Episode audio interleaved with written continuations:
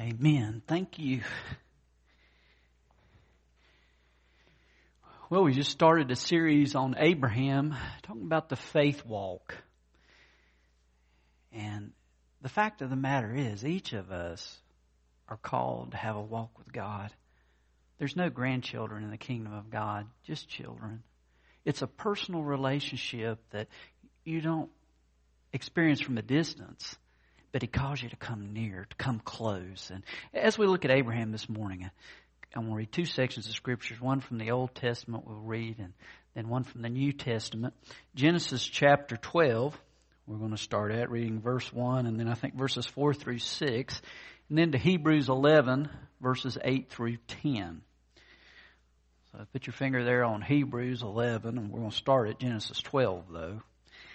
And encourage you when you find that, if you will stand in our God's honor, as I have a reading of the Word. The Lord had said to Abram, "Leave your country, your people, and your father's household, and go to the land I will show you." Then down to verse 4. So Abram left as the Lord had told him, and Lot went with him. Abram was 75 years old when he set out from Haran. He took his wife Sarah, his nephew Lot, all the possessions they had accumulated, and the people they had acquired in Haran. And they set out for the land of Canaan, and they arrived there. Abram traveled through the land as far as the side of the great tree of Moreh at Shechem. At that time, the Canaanites were in the land.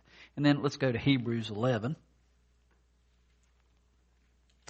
We're going to look at verses 8 through 10. By faith, Abraham, then called to go to a place he would later receive as his inheritance, obeyed and went, even though he did not know where he was going. By faith, he made his home in the promised land like a stranger in a foreign country. He lived in tents, as did Isaac and Jacob, who were heirs with him of the same promise. For he was looking forward to the city with foundations, whose architect and builder is God. Let's pray. Lord, this faith stuff is tough. And yet your word tells us that is how we're to walk or how we're to live, by faith, not by sight. We need you to guide us, Lord, because you're the one who knows what is best and what is right. And Father, as we look at Abraham and as we think of ourselves, Father, speak to our hearts, Father, about trusting you as we take this faith journey. It's not just receiving you. That's the beginning, but it continues until we're with you for all of eternity in the home that you made for us. And so, Father, open our hearts and our lives to the fact that that call is a moment by moment, trust in you. And I pray that you speak to our hearts as we open your truth. In Christ's name we pray. Amen. We are creatures of routine. We like to know what's coming next. And so we become familiar with something, and then we tend to do it over and over again. For example, we often like to go to the same restaurants, and we like to order the same things. And when we go to work, we like to take the same route to work. We have a tendency to want to do things the same way. Even when we get up in the morning and we get dressed the same way. Each morning typically is what we do, and we have a routine that we do in order to get ready for that. And most of us, you like a brand of car, you end up buying the same kind of car. We become creatures of habit in what we do. Even when we come to church, we tend to sit in the same pew, the same place, because that's what's familiar. I remember when I was part of a pastor's group, there were about a dozen of us. And some smart aleck pastor, he came there early and he rearranged the whole room. So the rest of us that came in there, all 11 of us, we walked in the room and said, "Who messed with the room? Who changed the room?" We immediately noted that, and everybody commented on it because everything had changed and it was different. But as we look at God, He is a God of surprises. We try to plan everything out. We try to be familiar. We want to be comfortable. We want to be secure. But you never know when the surprise is coming. You never know when suddenly everything is turned upside down and we feel insecure. And we cry out to God and say, God, what are you doing? What are you up to? What is going on here? It's so easy to want to live in the familiar. But what is missed is that God guides us and leads us where we haven't been. That there is some value in not knowing where you're going when you have the right guide to take you there. Think about it through the Scriptures. It says in Genesis chapter 6 that the world was a total mess, that everyone did what was right in their own eyes, that every inclination of the heart was to do evil, to do what was wrong, and God came to a point where He said, okay, that's it. I'm going to start bringing rain and flooding. And Noah said, what is rain? Because up to that time there had been no rain. Certainly no flooding. And he said, I want you to build an ark. What is an ark? God says, don't worry about it. I'll give you the blueprints. We'll work on it. And God even took care of the animals coming 2 by 2 to come on the ark. And Noah preached repentance. He preached about turn to God. And yet it seemed like nobody wanted to listen. Man, it just seems like a crazy message that Noah received. And then you think about Joshua when he came to Jericho. As the people marched, they came to a place where Joshua just got before the Lord. And he said, Lord, guide us, lead us into battle. How can we possibly win this? And God said to him, hey, look, the battle's the Lord's. It's not your battle. I'll bring victory. And can you imagine what the military must have thought when they arrived there and the battle plans were given? Well, here's what we want you to do, guys. March around the walls of the city once a day for 6 days. Then on the seventh day, march around it 7 times and shout because God's given us victory. Can you imagine? What kind of battle plans is that? I believe in God, but I'm not so sure Joshua hadn't had some kind of problem. How does he expect this plan to work? And yet we know what happened. They obeyed, and amazingly enough, the walls fell down, and God brought forth victory. And then one of my favorite stories in 2 Chronicles chapter 20, it talks about Jehoshaphat, who was about to go into battle, and they had some strange battle plans too. They put the choir first. The choir sing praises to God as they march into battle. That seems like a crazy way to go into battle. And yet God brought forth victory. I love it. It's 2 Chronicles 20:22. And it says, as they began to sing and praise, the Lord set up ambushments against the men of Moab and Mount Seir who were invading, and they were defeated. It's just crazy stuff. And then you think about Jonah. God says, Jonah, I want you to go tell people about me that they might repent and have a chance to find my mercy. Jonah said, I'm not going to those guys. And so he headed off the other direction. And he was swallowed by a big fish. And people have trouble with Jonah being swallowed by a big fish. Well, he's God. I mean, if God wanted Jonah to swallow the big fish, you know, it's God. He can handle it. But can you imagine? He ends up, the big fish burps or whatever. Jonah ends up on the beach, and I'm sure as the people listened, it might have been, from a distance. But the point was God had a plan, and he's taking me where? He's doing what? How's God at work? What is He up to? What's going on here, God?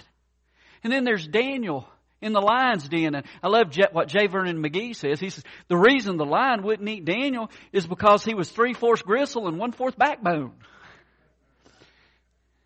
But God worked. God led. God guided in a way that certainly you wouldn't choose. But He was at work in surprises that would display His glory and His kindness. Now, turn with me to Acts chapter 20. The Apostle Paul discusses a surprise he knows that is around the corner He's heard from God. He doesn't know the details, but he knows it will be difficult. In verse 17, it says that Paul sent for the church leaders of the church of Ephesus. And they arrive, and he says to them, "Hey guys, you know how I lived the whole time I was with you. From the first day I came here, I served the Lord with great humility and tears. I didn't totally have it together, but I trusted God." And he says, "I was severely tested by the plots of the Jews." He admits there were tough times. He says, "You know, I've not hesitated to preach anything that would be helpful to you, but have taught you publicly and from house to house." He was connected to those people. He went to their houses. He shared the overflow of the inflow of Jesus in his life with those people, house to house. He said, "I declared to both Jews and Greeks, they must turn to God in repentance and have faith in our Lord Jesus." He said, "Man, my heart's about the gospel." And that should be the heart of the church. We're here for the gospel. Verse 22, he says, "And now, compelled by the Spirit," here comes the surprise, "I'm going to Jerusalem, not knowing what will happen to me there." It's kind of familiar. I don't know what's going to happen there. I know I'm supposed to go. I don't know what's going to happen. "I only know that in every city the Holy Spirit warns me prison and hardships are facing me. However, I consider my life worth nothing to me, if only I may finish the race and complete the task the Lord Jesus has given me, the task of testifying of God's grace." And then we come back to Genesis 12, and we come back to Abram. And as we mentioned last week, he was in a family that didn't know the Lord God. Matter of fact, the scholars and the historians tell us they would carve these idols, and these idols, that's what was worshipped. That's where he was. It wasn't like he was cleaned up, and had repented, and turned his heart over to God. No, he was in a land that they didn't know God. They didn't know anything about God. And they worshipped other idols. And yet, God would speak to him there. Not in a church gathering of those who were seeking God corporately, But he was with people who, they didn't know God. They didn't listen. They weren't able to hear God. And that's where he met him. And so we come to that call where God spoke to him in Genesis 12. And man, look at it. It says, "The Lord had said to Abram, 'Leave your country, your people, your father's household. Go to the land I'll show you.'" "Hey, Abram, I want you to leave everything that's familiar, and I want you to head out, Abram." Can you imagine what his neighbors must have thought? As we read in our text, he was 75 years old. They had lived there for a long period of time. And so they're loading everything up on a cart, cleaning out the house. The neighbors must have been thinking, "Hey, I wonder where Abram and Sarah are going. Man, they've been here as long as we've been here, as long as I can remember. Everybody in town knows them. Where are they going?" So they walk over to Abram and Sarah. "Where are you guys going?" "Don't know." "Don't know." "Who are you going to see?" "Not sure." "Why are you going?" "God told me to go." "God? You mean those carvings that your family makes, that they whittle?" "No, the Lord God." "Well, I hope things go well when you get where you don't know where you're going, and see who you don't know who you're going to see, and do what you don't know what you're going to do. See you around, Abram." And then can you imagine word going to Sarah's dad, who, comes and says, "Honey, you sure you want to do this? You sure you want to go with Abram? I know he's your husband. I know you love him and all, but I told you a long time ago, I'm not so sure he's wrapped too tight. Now I think he's really come loose. Sending you out away from home, and you guys don't even know where you're going, and you're not even sure what's ahead and what the task is. And God's, who's this God? Who are you talking about? Who's taking you from here? Who's taking you?" Now, look, the point is not that everybody goes. There's nothing wrong with staying. There's nothing wrong with staying with your family. There's nothing wrong staying at the job you're at. There's nothing wrong with staying in your community. It's what's God calling you to do. Where does God want you to be? Those are the important questions. What is God up to? I went to a conference on Tuesday that a man was leading on healthy churches. And he was talking about the fact that you guys probably heard it in the news that there are these statistics that Christianity's, we're losing people who believe Christianity. And anyway, he was sharing and he was talking about, you know, what we have to do is we have to remember. He said, you know, he had this motto. He had three words: why, how, and what. And he said, what happens in most churches, they look around and said, we need to get some people in here. So what are we going to do? And he said, if they think a little bit more, they'll say, not only what are we going to do, but how are we going to do it? But this guy shared and he said, but very few churches ask that third question. Why are we even here in the first place? And his point was, before you can ask, what do we do and how do we do it, we first need to nail down, why are we here? Are we here just to be an extension of social services and meet those needs? And there, certainly we need to love people in physical ways. But is that the main thrust of why we're here? Are we here just so we can be together? And praise God that He's brought us together. And that we're able to build relationships with one another. But is that why we're here? Why are we here? And I love that statement by Rick Warren. He said, the Great Commission plus the Great Commandment equals a great church. And the truth of the matter is, guys, we can spend our whole lives and our whole purpose. And we ask why. Why am I here? The Great Commission. Because I need God to forgive me and to be in my life. And everything that we're called to do must flow out of that message. Hey, I'm doing this because God has forgiven me. God's given me hope. And I want to meet this temporal need so that you'll become acquainted with the one who loves you with the deepest love of all. And then the Great Commandment. Man, I want to live because I want to love God. And I want to love people. And God said when I get those things right, the Great Commission, the Great Commandment, man, then the other things will fall into place. And so the importance of that why. I want to look at three questions here as we look at the last part of this message that goes with following God, this faith walk. First question, are you seeking God's will deliberately and passionately? Are you asking that question? God, why am I here? God, what do you want of me? You see, sometimes we think of the church and we think, this is the place that we come and this is the place that we gather or this is the place that we have programs and that's a part of it. But the truth of the matter is it starts with me. God, why am I here? God, what do you want of me? Remember Isaiah, he saw the Lord and he was high and lifted up in the temple and they were mourning because of the death of this great king, Uzziah. And then he saw the awesomeness of God and then he felt how much a sinner he was. And he said, uh-oh, woe am I. And then God brought a coal and cleansed his lips and then his heart was open. And then God said, there's a mission. And Isaiah said, what? He said, here am I. Send me, Lord.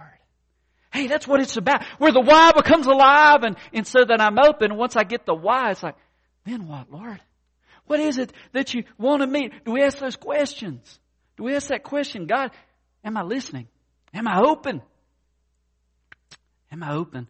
Proverbs 19 verse 23 says, the fear of the Lord leads to life. Then one rests content, untouched by trouble. You see, it starts there. God, Father, I just want to reverence you with everything I do, with my whole life.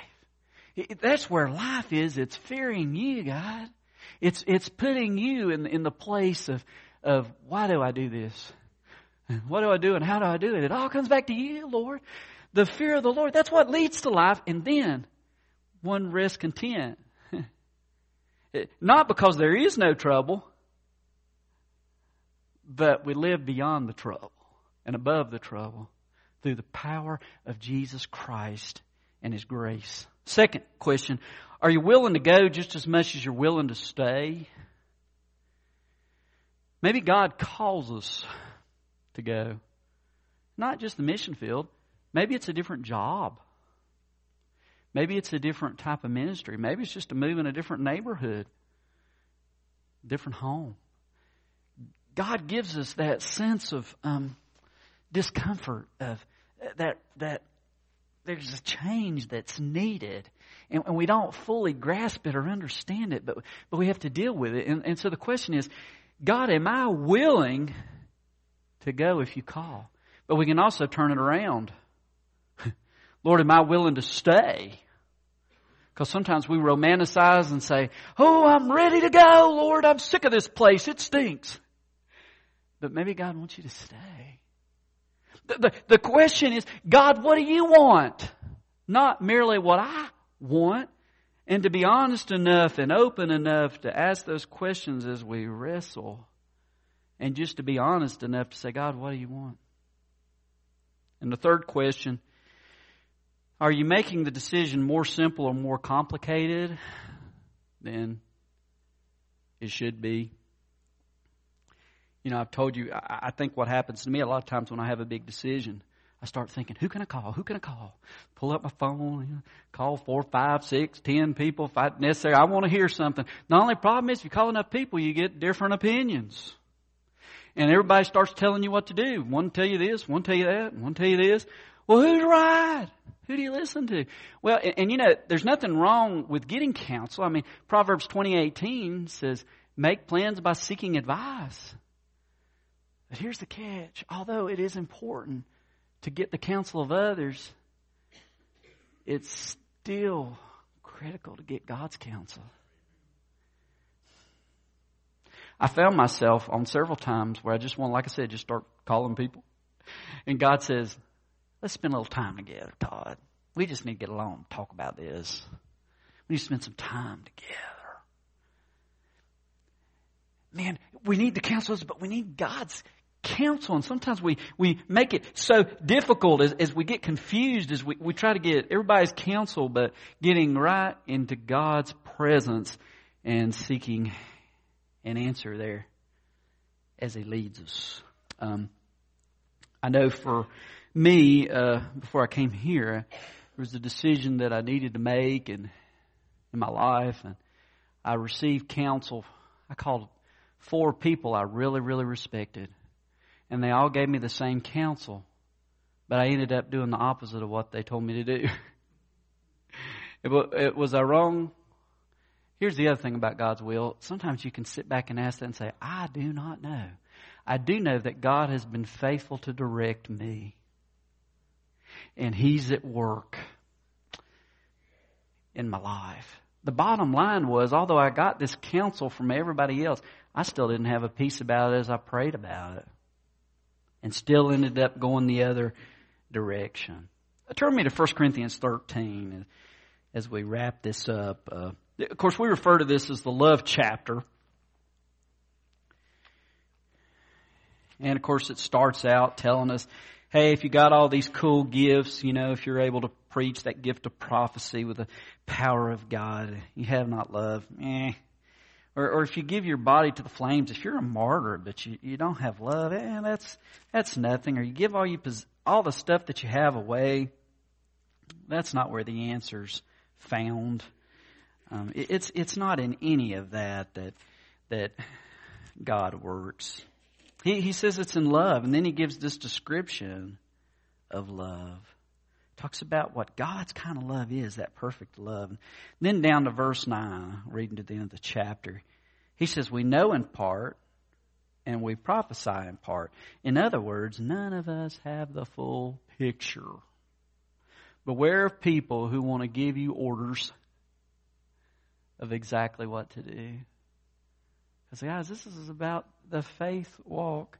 You can get counsel, but beware of those who want to give you direct answers. For we know in part and we prophesy in part, but when perfection comes, the imperfect disappears. One day we will see clearly.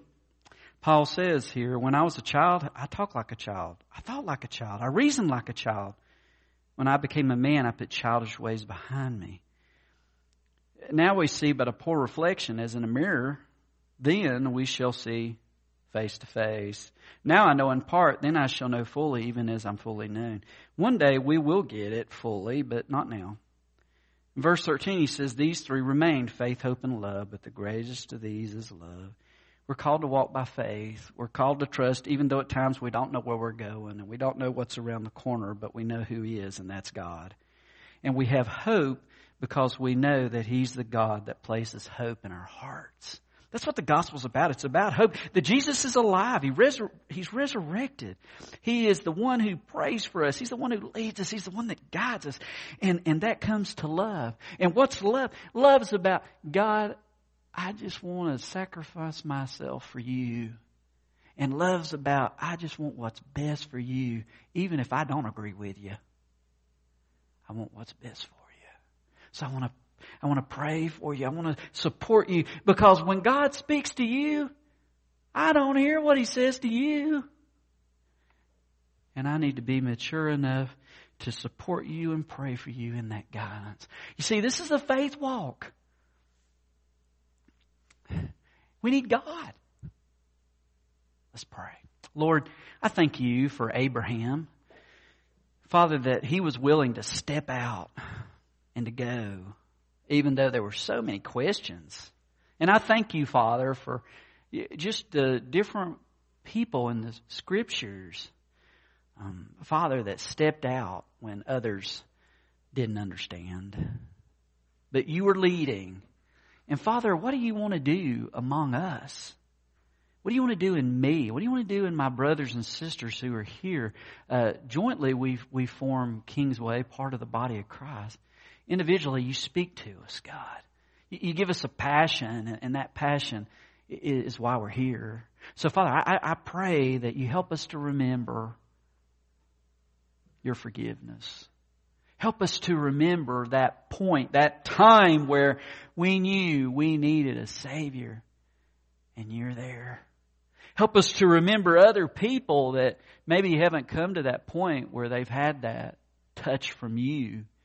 Father, just give us that hunger and that thirst for You, God, that as we go, we may remember where we've been, to a place where You met us. Father, take us. We don't have it together. If anybody says they have it together, run. But Father, You have it. And so we're just trusting You through this thing. And Father, I pray that You might do a mighty work through us and in spite of us, that You might be the one who's exalted and put on the pedestal. In Jesus' name we pray. Move among us, Lord. Amen.